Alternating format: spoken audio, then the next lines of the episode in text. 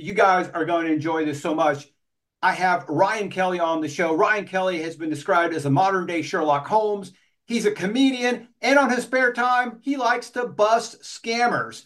Uh, check him out. He's all he's pretty big on social media there, uh, TikTok, uh, Instagram, millions of views. And what makes him unique is Ryan started off as a youth pastor, got into comedy, and then got into busting scammers. I'm excited to have him here. Ryan Kelly, welcome. Well, happy to be here. First off, thank you so much. Second off, I don't know who's described me as a modern day Sherlock Holmes. I definitely describe myself more as like Maxwell Smart.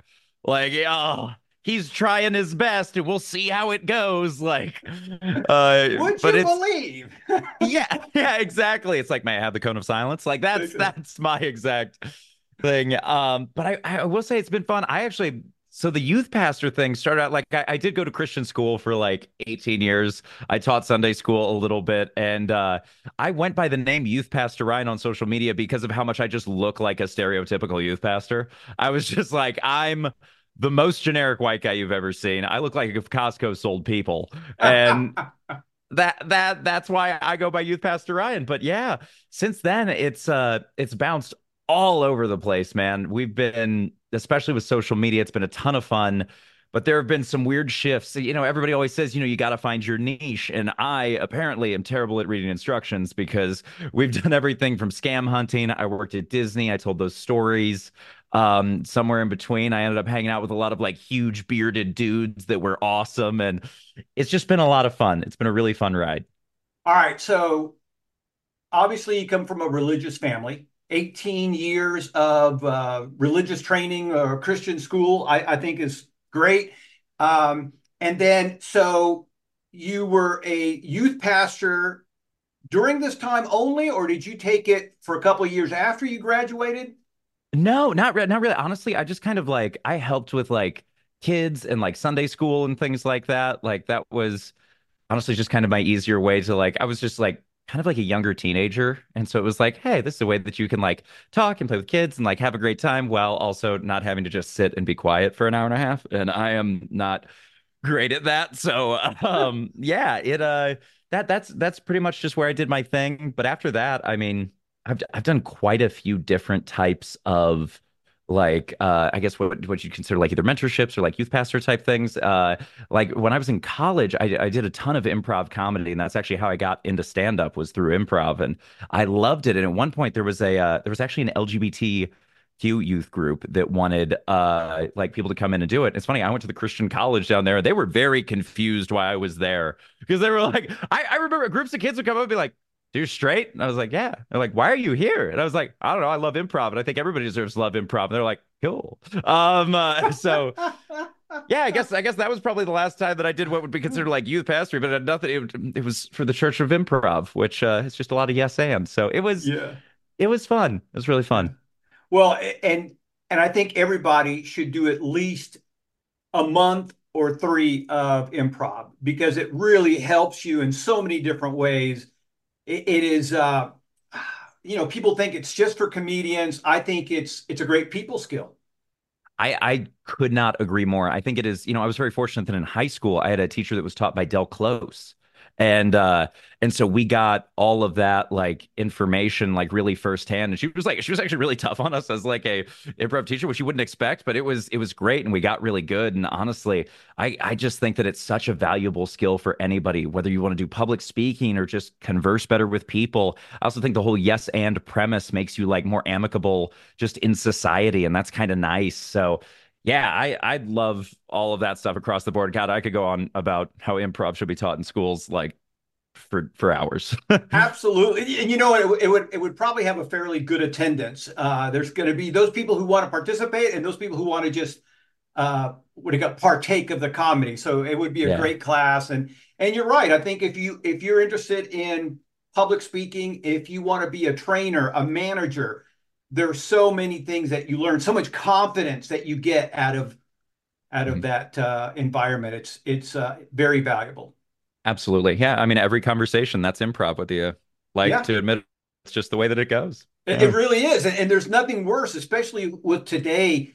I think that you have younger and younger kids being glued to that device and less and less social skills are being developed think that like it's both a device thing, but I also think that uh, going through COVID was a huge thing. Like we're still seeing the effects of that, and especially socially on younger kids, and being able to kind of head it off of the past with something like improv training or or just even group, uh, you know, kind of sessions that that you wouldn't necessarily have to phrase as improv, but really are. I mean, I think there's a lot of benefit there. Absolutely. All right, so you go from high school to college, and you're studying what in college?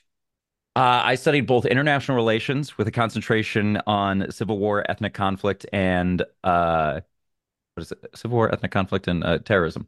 And uh, and then heavy. That's yeah. Well, and also at the same time, I was doing the the, the other side of it, where I was also studying marketing. Uh, and weird, it was at the time when like ISIS was getting really big, and uh, and weirdly enough, the the marketing that they would use is the exact same as the marketing strategies that like Coca-Cola would use.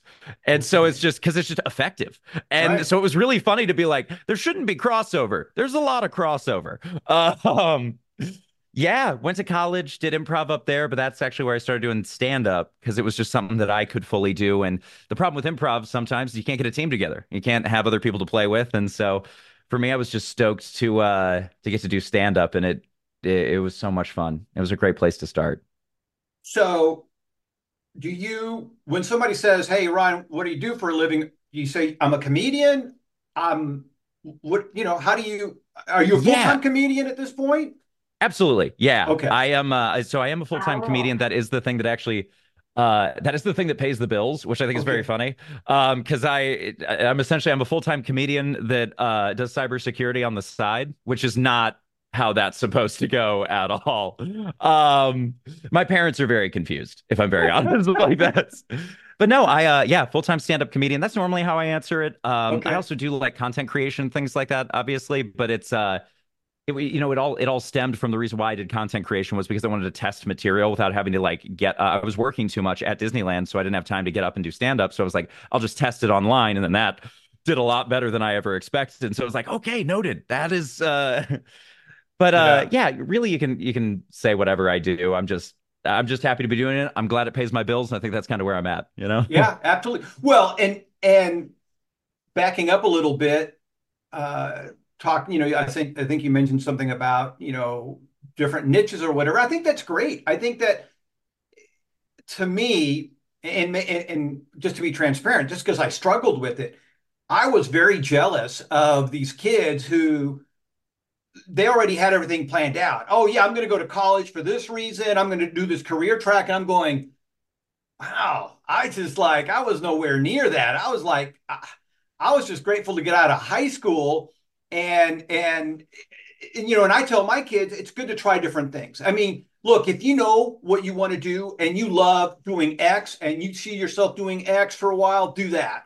But mm-hmm. if you're not sure what you want to do and you like being you like comedy eh, or you like this or you like whatever try it all see what sticks. What's yeah. I, I would totally agree. And i think that it's far more uncommon especially now to have that single oh i'm going to do this i'm going to do this for the rest of my life. And that's uh, i, I want to say gosh is it like seven career changes are expected per person yes. throughout life? Yeah it's something like that. And i think very nicely. Like my parents were uh, always very supportive. I always make the joke that I'd be a way funnier stand-up comedian if they hadn't been. Um, but uh, just got to find a way to blame them somehow. But no, my um, my my mom ended up she studied uh I want to say she did marketing. Then she didn't like it, so she graduated with it though because it was her senior year. She studied like she read nine books in 11 days and took the uh, systems engineers test to be like a systems engineer for like computer science. And and then she, and she just started working that job. She just started doing that. She started doing coding programming all this stuff. She's crazy intelligent. And now she's essentially like a contractor. She can fully build houses. Like we're talking wiring wow. tile every it's crazy. And my dad for his part he was always definitely a guy that was very charismatic and good with sales. I would say him and my little brother have that where they just they're those people that have that natural charisma that you're just like, wow, don't know how you do it. But he did everything from started his own like oil and lube on wheels was the name of it, and it was essentially like uh, they would go and they would change your oil and like fix it and do it for a lot of like companies and and some of it went well, some of it didn't. but then he he started uh, selling different things and ended up being very successful with it. And so, yeah, I think it's cool that I saw them all bounce around from different things uh, in a positive way. I've also yeah. seen some family members that have bounced around and it's not gone great. But I think that there's a difference between bouncing around to the things you like and always chasing like success and always following what is being successful than necessarily just going, I just don't want to do this anymore. I think following the fear is way less effective than following the fun, I think would be the way to say it. Yeah, no, I like that. Uh, I, I, think that a lot of people have said over the years some variation, follow your bliss. If it feels right, do it. And, and I think for the most part, that's true. I think that there's such a big emphasis on you get the big uh, degree, you get the big career, you get the big house, you you know you you you go for the big stuff like that, which is fine if yeah. you find some way of doing it on your terms. And I yeah. think that the reason we're going to have six, seven, eight, ten different career changes is because uh, people, I, I think they're they're just not developing their interests enough. I don't know if it's just that or I'm trying to think what other reason other than they're experimenting and, and, and, like a lot of us trying to figure things out. yeah, know. you know, I think that's actually a very interesting thing, and I think our school system job of helping people explore interests. You know what I mean? I, I, I just feel like you know most of the time you get the basics. And don't get me wrong, we definitely need the basics, but there is something about like the specificity of it all you don't get to explore. So, for instance, like when you're in school, there's theater. And that's just all of it. That's that's all performance. And there's so many different levels to that and so many different places you can go with that. And I think finding the niche that makes you happy. I mean, you know, there are people that are that have jobs like lore consultant for Sonic the Hedgehog. You know, there's there's people that do a whole bunch of different things that are paleontologists, but specifically with like trilobites, those little like shell creatures from way back. So it's like, you know, I, I think it's just find your specific thing, and it's uh, yeah, I, I feel like we're all thrown towards too much vagueness, and that that could be where I'm saying, yeah, yeah, absolutely. It's so funny. I was uh, while you were talking about uh, becoming, you know, brilliant at the basics or having the basics. I think hmm. there's a, a, is it? I think it's Minnesota, and forgive me if it's not Minnesota. I don't want to offend our great people there in Minnesota, but yeah, but I think there's a there's a couple of states that are moving away from that where you no longer have to pass the basics. Where you know instead of instead of asking us to get smarter, be stronger, let's go weaker. Let's let's just dumb it down a little bit to I I, I just don't know where we're going to go with that kind of thinking. Um, I think that we should be, in my opinion, trying to get a little bit smarter, a little bit stronger, and and, and but anyway, apparently some of these schools think the basics are too tough. Yeah, I've and you know what? It's always it's always been hard. I think I, I'm very fortunate that like I've I've surrounded I'm, I've been surrounded by some pretty intelligent people. I've also been surrounded by people that uh, struggle on the other end of that spectrum. But it's, uh, I think, yeah, you know, it's it's weird to to lower it for everybody when it's like, well, how do we? I don't know. I just feel like it almost needs to be more specialized. Like, for instance, like even though people might not be able to, you know, be as strengthened at the basics, well, there are going to be things that they figure out. I have an uncle that can, God, he is so talented and can not, not only fix, but also jury rig anything you need. Like it is just wild to watch. And he wasn't good at school at all. And I think that sometimes find like taking those kids and like putting them on tracks that are that are like, hey, are you having fun with this? And they're like, yes. Well, then let's let's build that more. And you're gonna find math. And to be honest, I actually I feel similarly about the way that I learned cyber. Is. I was terrible with computers. It was the joke in my family that like if if something was broken like tech wise like it would it's just dead it's like ryan ryan touched it and now it, it has decided it will never work again but for me it was when i got scammed and i had all this background i uh, i actually have my master's degree in homeland security now and i i understood the basics of kind of how money works how it goes and the basics of cyber but i really just threw myself into it because i had an interest then and i I knew none of none of the basics. I guess this is what I'd probably like to say most. We are taught the theoretical of so many things versus the practicality of so many things. And I found that the practicality makes it so much easier to learn. Because then I figured out, oh, this is how this works. This is how this works. This is how it goes. And now, because I'm working at such a base level of how computers operate, I can be so much more successful than say, hey, what's the theory behind this? I don't know. I don't care. Um, yeah. Well, you know, uh, first of all, I think that uh, it's a good point. I think that that's the approach that is missing in public schools, meaning they they want to put you in a box, regardless of what your your aptitude is. You're, you know, oh, you don't like math? Well, you still have to have math, and you Mhm. have to have a certain level, a certain amount of math.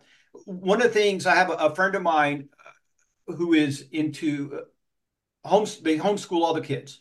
Mhm. And what I love about this uh, is that if your child does like math, then you can give them more mathematics as much as they as they want to take. If your child likes writing, then they can take more classes that's going to emphasize that. And I think that's what's missing in, in school is, is that there's no creativity, there's no follow your passion. It's all you got to stay within this box. And Yeah. and the teachers, I think most of the teachers, they seem so frustrated. I've had a yeah, couple friends that now do social media that that used to be teachers, and they're just like, it's just so tough. And honestly, like I give a hand all those teachers that are yes, able able to do all that work, and especially like you know at the at the rate that they're being paid, it's just like, man, you guys, you're godsends for that, and it's it's just got to be really frustrating. You know, I I think it's tough to try to change a whole system to for for this type of things. And obviously, America is a huge country, but it's it is it will be interesting to see where we go and as we see different states trying different things. And really, you know,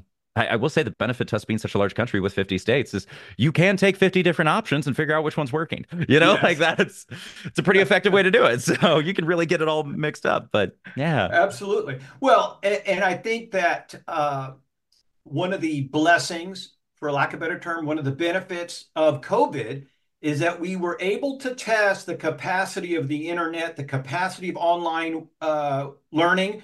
Some people loved it, some people hated it. Same thing with uh, with workers. Uh, there are certain people that are going to be okay with online work or online learning, and there's some people who prefer the in class or the uh, in office work, and that's fine. There's no wrong or right, but I thought that was a great experiment. I think I think it was really like just fascinating. Obviously, we, we all wish COVID hadn't happened, but man, it it was interesting and probably something that we all maybe needed to see to an aspect of like what is capable for for workers to do? How do we keep efficiency up while also you know if, for instance for for parents hey you need to be able to like have time at home with the kids. You can work from home. And then that ended up being effective for people. Now they can maintain at home even past covid. I think that's really cool. I think that it might hopefully help workers of the future and and kids as well. All right, um, let's talk about this because you said you have a master's degree in Homeland Security. What does that mean?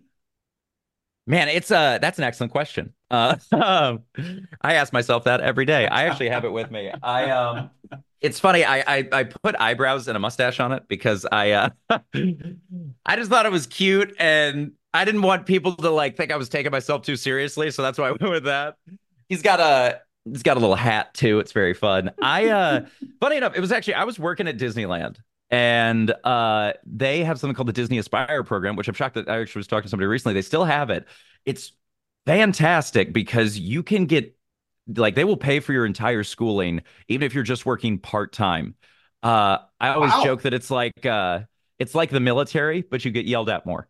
Um, uh, Working at Disney or going to Homeland Security co- uh, college? I oh, mean, working at, working at Disney for sure. Yeah.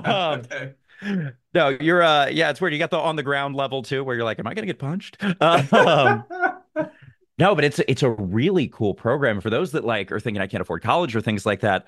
You know, I honestly like I was very stoked to hear about that program. They just introduced it when I was there. I was like, yeah, I absolutely want to do this because you're not, you know, you're I, you're paid a certain amount and that's and but that is a good way. Really just look for your employee benefits that can make that worth it more for you. And that was how it was for me. So, yeah, I got my master's in Homeland Security and uh what what it essentially means is like I was targeting like critical infrastructure, better understanding like emergency response.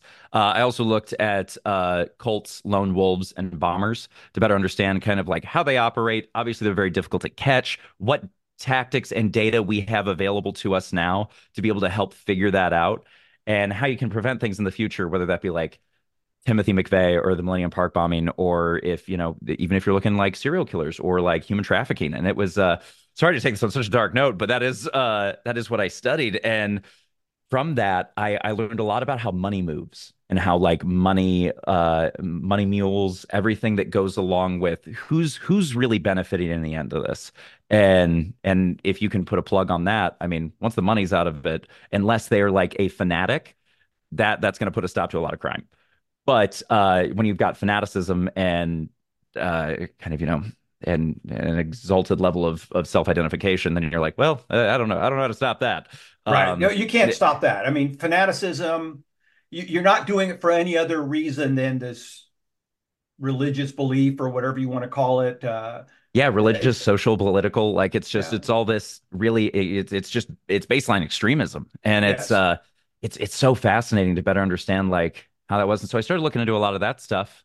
And, uh, uh, but but at the time I was I was actually my social media was taken off so it was it was funny because I was like well now I have all these degrees and I do jokes for a living. Uh, and so it's also weird to go from like bombers to jokes. Like uh, granted I I still try to avoid bombing now. So I mean that's the good thing about being a stand-up comedian. Uh, but no and then yeah. Took all took all that basic information that was that was kind of around those other things and was able to put it more towards cyber, which has been a really fun transition, and especially for my content, what I get to do. Absolutely. All right. So tell tell me a little bit about your hacking. Obviously, I, I, you just mentioned that uh, you got hacked, so that kind of made you become very interested in cyber, and and mm-hmm. and and now you help people with scams, or you no. you help you you help get even with scammers. That's that's better put. I think that's a better way to say it. Yeah, yeah. yeah. I um yeah, I wouldn't describe myself as a hacker by by any means. I'm I'm pretty simplistic with my methods. Um I would describe myself more as like a social engineer. And I think that in everything that I've actually done up into my life into this point, whether it be improv, stand up, reading a room, learning like homeland security, it's really all about at the end of the day, everything's always about the people. And at that point, I realized, oh, these scammers are not prepared because they do not think that they're ever going to get scammed because they're on that side of it. And so if you just turn the tables on them, they're not prepared for that. Uh, and so that makes it really easy to set up things like credential harvesters uh, or like uh, location finders. If you can turn the phone's GPS towards you so that you can see where they're at. I mean, there are a lot of fun things that I've gotten to be able to do thanks to uh, th- thanks to a, a couple quick uh, little apps and platforms. It's been fun. Okay, let's see a couple things that you said. Uh, credential what? A credential harvester. So, what the heck is a credential harvester? This is a term I've not ever heard. Okay, so think about it like uh, those USPS texts you get, and how it takes you to like a weird website, but it oh, looks okay. pretty normal uh, and then you type in your information. So that information doesn't go towards where you think it's going. It goes towards the people that are stealing it. And those are your credentials, and they have now been stolen. So a credential harvester can look like pretty much anything depending on what you're trying to get a hold of. Most of the time, I'm trying to get a hold of login information uh, because I I would like to be able to take over an account, then send out emails to the people that they're also trying to scam and be like, hey, this is a scam. Do not fall for this. And then I'll delete the account. Um, other times it's gone in much funnier ways. um, I personally love uh I love the celebrity scams. I think those are hilarious to me, especially because I just love the image that Toby Keith really wants you to get into crypto. You know what I mean? Like that just makes no sense. But one of my favorites had to be I had Niall Horan uh, someone pretending to be the former One Direction boy band member. I think he's now the host of The Voice. And I, uh, I had this guy messaging me, and so what I'll do is I'll set up a honeypot for them where I become their perfect victim. I become the person they're most looking for. So I was Sophie. I was 19 years old. I was in college, but I had access to money because, like, like my parents. Sure. Um, I was shocked at how well I could uh, play a 19 year old girl. But I I use AI to generate images so that I can, for instance, set up fake accounts so it looks very real, um, which has actually been really helpful to be able to because I, I have no artistic ability and I also don't want to use real people's images because those can be reverse image search. So it was just really easy to to do that. And I'm start going back and forth with him. I sent him a credential harvester. Uh, and I pinged his location. I know where he is. And then with the credential harvester, he sends me his login and password. And I was like, well, we have to see if it's available. And so I I open up. He had not set up his two-factor authentication. He had not set up any sort of defensive measures. So it just logs me in. And I was like, oh, buddy. So I went through because it was Google, you can see his search history. And uh, my man has not heard of incognito mode. Okay. Like it was, it's so I take a screenshot of his search history. Some of my favorite things, he is learning about Niall Horan as I'm asking him questions about Niall Horan. Like, how old is he? How tall is he? What are his parents like? And then my favorite was just Montana time zone. What is Mormon? Like, I was just like, what are you doing? So it was uh it was a lot of fun. I sent him his search history in a screen grab. He blocked me, but I was still in the account, so I just unblocked myself and that's how you get a scammer to need to change his pants. It was awesome. It was a lot of fun.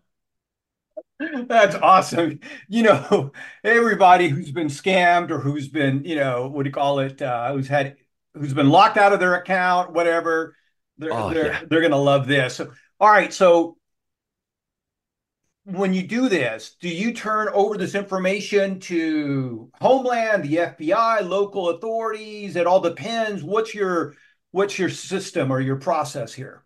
Uh, it all depends. Uh, there's definitely different places, you know, kind of different strokes for different folks. Um, I, I've definitely turned over a lot of stuff to the FBI, mostly because you can use their IC3 form. So if you ever get scammed, use the IC3 form. It's their internet crimes form, and that's just a great way to kind of get that stuff to them. Uh, because essentially what they're trying to do is they're trying to build like bigger cases. So they want to see people that scam repeatedly, multiple things. So if you don't hear back from them, it's not that they're not working on it, it's that they're building up bigger stuff. Especially because a lot of it happens out of country, so that requires extradition. Um, but I've also worked with a lot of local law enforcement, especially if I can find things that are like, you know, happening just down the street or in the US. That's been a ton of fun. Uh, some of it is it, weirdly enough, I, I ended up finding a, an entirely fake shipping company, which is actually how I originally got scammed, was a fake shipping company. And so this guy who was just leaving the military just wanted to ship his car back so he could get back to civilian life and start doing his thing. And he got scammed. And I was like, send it to me, man. Let's figure this guy out. And uh, yeah, found out the house they were using to as like a fake base of operations, like everything along. None of it made sense because you can just ch check company registries, and it just didn't make any sense. And that's when the investigative wing of the Department of Transportation reached out to me, and I did not know that existed at all. Wow. And so, yeah, they reached out and uh, ended ended up giving them the information, and that was a lot of fun. But it really varies, and I, I've caught everything from car scams, huge money romance scams to like little things like somebody got scammed out of money because they wanted to buy snails. Um, and even all the way up to like uh, child predators and things like that. Like we've we've been able to kind of swat them all, so it's been fun. Wow, wow. All right, so did the guy get his money back? Uh, the the army guy or the military guy? Do you know You know? I'm not sure. I'm not sure if he ended up getting his money back. I, I actually emailed that guy not too long, the DOT guy, uh, not too long ago, and I think the investigation is still ongoing. But they've, I think they've, they're closing in on him, which is very cool. Um, it's really going to be a lot of like seizure, seizure of assets and things like that. And I'm Right. hoping that when that happens, all the money goes back to the guy because it's just, it's just tough. Unfortunately, we have so many like laws for classic crimes, but digital crimes, it's still the Wild West, you know? Sure. Well, and and you mentioned that uh, if you don't hear back from the FBI, don't get discouraged. Absolutely, don't get discouraged because I believe just on the predator side of things, uh, somebody told me that we have something like 500,000 daily predators out there, you know, just to, just globally looking for people. And, and that's just one side of the internet crimes. Uh, you know, there's the financial side, there's Mhm. the identity theft side. So the FBI and all these people are being hit with hundreds of thousands of crimes probably every day. There's just not enough manpower. Oh, it's it's not even close. I mean, it's it it is so tough, and you know, obviously we have a lot of laws that like restrict the FBI from accessing like certain data and things like that, uh, as well as like local law enforcement and the DOT and like like pretty much everybody, um, which is really tough. So it- what's kind of wild to think about is I have better access to some of this data than they do. And some of it they're not even allowed to see. And a lot of that's just ad data. I've thankfully been able to partner occasionally with uh, companies that do like essentially ad data buying. And then you get 3 trillion data points that you can see where people live, where they go to get their coffee, where they go to the gym, and then it all pops back. And it's it's crazy to see, but the FBI local law enforcement, the level it would take to get them to get a subpoena for that or to get them that information, it's it's just a lot. And so it's, it's sometimes it's just late, um, which I think is it's fascinating. It's it's such a weird. Again, we're just not caught up to the cyber age. You know? Right, right. Well, and then I think also what's interesting to me, I, I've seen this over and over again. People can Google it. Uh, both Google and Facebook uh, and their subsidiaries are less than forthcoming when it comes to helping law enforcement. Uh, yep. Google has put up roadblock after roadblock. I'm like, why would you do that? I mean, yeah. Uh, it doesn't make sense. First of all, you're an American company. You you, you get all these American benefits. Same thing to uh, Mark Zuckerberg and the people there at Meta or Facebook or whatever. But when law enforcement needs help because they're trying to catch a, a, a bad guy, yeah, they hit a wall and they hit multiple walls. I mean, it's just it just blows me away that these guys are such jerks about it. You know, it's I, I get that. I think it's really frustrating, especially when like you see it's that tough thing. It's like everybody's innocent until you know proven guilty. It's it's hard when you're you're on the other side and you see the data where you're like, he, I'd be shocked if he was innocent. Um, I think that it's tough because you know at the end of the day, I, I, think that Americans definitely value like that that freedom aspect and that and that idea of like being able to be an, anonymous. Unfortunately, it's just like if you have a cell phone any app you use for free is selling your data. That's how they're making money. Like, and they're making a lot of it. So it's, it is just tough where what's the good balance of that and i think that i, I want to say it's facebook actually that has like a automated system like that's like a law enforcement portal that they can go into and submit but they have to get like all this stuff that goes into it first and honestly like if you've ever tried to work with meta they are eh, I don't know if any human being works at Meta. And and after hearing that like law enforcement has a portal, I'm like, I don't think that people work there. And that's just really tough when they're trying to get specific data and yeah. you know, they'll give them a PDF, but that's not helpful. It's just yeah, I I totally get that. I just wish there was some somehow more cooperation that that also let people feel safe overall. You know what I mean? Like just something yeah. that's yeah. And I think that look, it's completely different.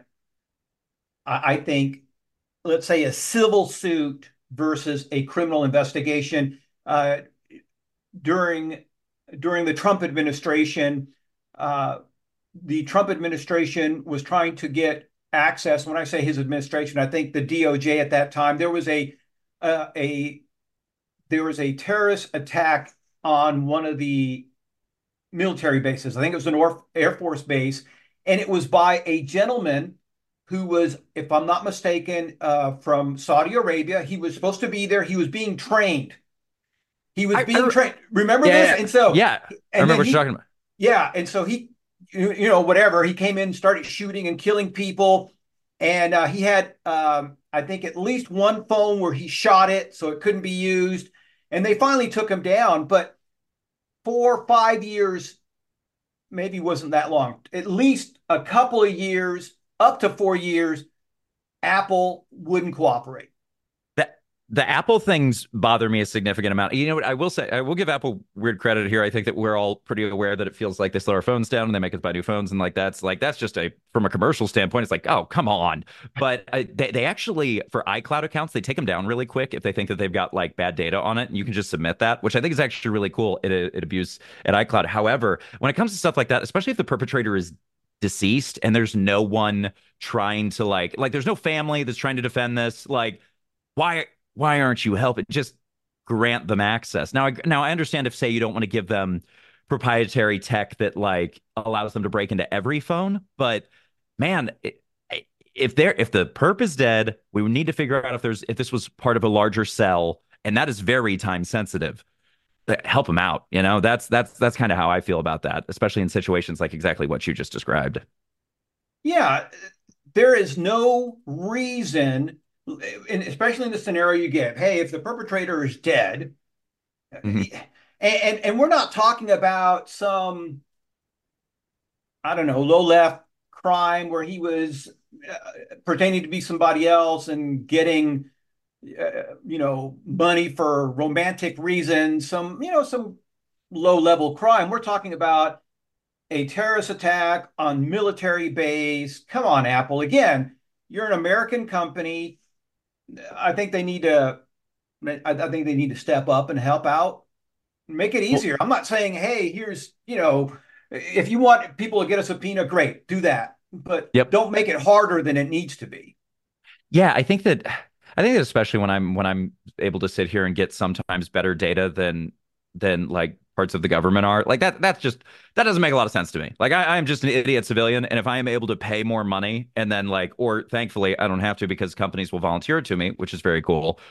That's really that's great. I uh, sometimes it's just really frustrating at that point where you're like, okay, what what are we doing? Who who is this helping? I guess is the is the main question. It's like what is because don't get me wrong, like I'm happy to hear the other side of it, but I I just I'm not seeing that overweighing what what we seem to be bringing to the table with this. So yeah, I I yeah, it's it's a frustrating lot Yeah, to to I, yeah. yeah, it, it is frustrating, uh, especially, especially like some people. Like first of all, you mentioned we're already being tracked by our phones. Uh, yes. you know, and and then you have all these companies out there that want you to check in. Hey, I just bought a pickle at the pickle shop. Look at me, I'm cool. I'm checking in. Uh, I would say at least 80% of our privacy is probably non-existent. Uh, it's all make believe. A hundred percent. It it is. I I cannot agree with that more. I think it was uh, McAfee before he died that said, you know, the only way that you can either be private is to be uh completely off the radar and and never talk to anybody and never use any technology, or weirdly enough, the other way, lie about everything. You got to lie about where you are, all these things, because you can overload it in the opposite direction, and that is an effective way to do it. But at the same time I feel like we all just want to kind of live normal lives. And unfortunately, with big data getting the way that it is, it, it, your your privacy is an illusion. And that's that's unfortunate, you know. That's it makes us all uncomfortable, but that's uh yeah, that's It it. is. It is because we're so glad to give it up. You know, Yeah. we're just so like, ah, here you go. Let me tell you more. Let me tell you more. I, I, I've, I've had several friends of mine who put like not only their address on their social media, but their birth date. I said, I dude, at this point, why don't you just upload your credit card and your driver's license? You know, they probably already have it at this point. there were I want to say it was back in like 2010 or 2011. There were probably a couple hundred Facebook accounts that people were honest and said they worked at the NSA. And it's like, are you out of your mind? You know what people are capable of doing with this information. And it's just like, you just put a huge target on your back to like try to get scammed or try to get broken into. And it's like, oh my God. Uh yeah, you it's funny. You there's really no end to the amount that people are willing to like kind of give up for convenience. And I mean, think about how many times you go to any website and you hit, oh, I accept these cookies. I accept these cookies. I accept these cookies. I mean, I'm in the habit now of being like, I reject all cookies. I like, I retract all this, or I like only keep the things that are necessary and, you know, keeping a VPN on so that I'm, I'm in multiple different places. It's, you try as much as you can, but at the end of the day, my phone is going to say you checked in at your home. Hi, Ryan. Uh, and that's kind of where you're at. Yeah. Yeah. Yeah. Um, All right. So you also mentioned something called a location finder. Is this kind of like a little snippet of code that somebody puts on your your phone, or what is a location finder? Uh, yeah, I don't think that's like probably the technical term for it. That's just what I uh, I would certainly call it. But just uh, um, essentially, there, there's a couple different programs out there that are able to essentially take a phone's GPS and flip it so that you're able to see it. So it's Mhm. essentially sending you where it is. Um, there's a lot of fascinating ways to go about it. There's honestly there's so many that it's tough to know exactly where to start with it. I mean, if you ever use any of those DocuSign uh type websites that'll let you sign documents, oh, you can embed crazy things in there so that it'll it'll ping back to you. Um, it's uh there's also a lot of programs so if you're trying to get somebody to, to open up a link and then it asks you you know you know how your phone will always ask you hey do you want to share your location with this and people normally just hit allow just like out of habit well sometimes that's me so that's uh and and when you allow that location Hi. Like, I mean, I can I can see very close. Uh, but what's really amazing is really using this ad data that is available. I mean, I can see which side of the room your computer is on. I can see where you lay down and put your phone at night. And that makes it really Wow. fun. I mean, it's it's wild because then I can send like screenshots to scammers and be like, hey, you sleep here, your computer's here. And at the end of the day, a lot of these guys aren't going to get prosecuted, but if you can freak them out enough to get them to stop, that's a win. That is yeah. a huge win. Yeah. yeah absolutely. All right. I, I do want to I do want to talk about this because I think this is uh, too important uh, not to talk about. Um, and that is take uh, doing shots with grandma for your 21st birthday. Yes. Come on. That's that's if that isn't homespun America, I don't know what is. I mean, uh, it's about that, as happy and wholesome as you can get, you know? that's that is the you know you know the uh, what what is that guy's name? Oh who used to paint all those great pictures. I think it starts with an r. Is it Reming? no. Wait bob ross? Uh, no, no. that's who i think of. Yeah um and probably now i'm thinking maybe this he's a famous artist had all these great pictures of america. And anyway, oh, I know what you're talking like about. yeah, the, the famous Thanksgiving turkey thing with America, you know, with the the the family around the turkey. I, I want I want to show this. Hold on a second. We gotta we gotta we gotta show this because yeah, let's do it. And so I'm going to this bar and I'm super stoked. And I get there after my mom, and my grandma get there, and my mom's got nine shots laid out. And this is my first shot ever.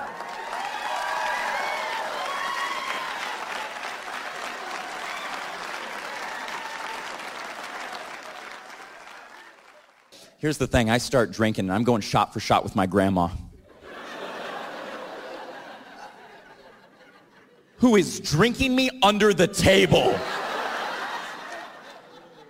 Okay, now she's cheating. She used to be an alcoholic. Okay, so like, she was really bringing it back for this one. I could feel it. And at one point, we're eight or nine shots deep, and that's when my grandma goes, Man, you know what I miss? Jaeger. oh, so you've had it. Uh, I had not.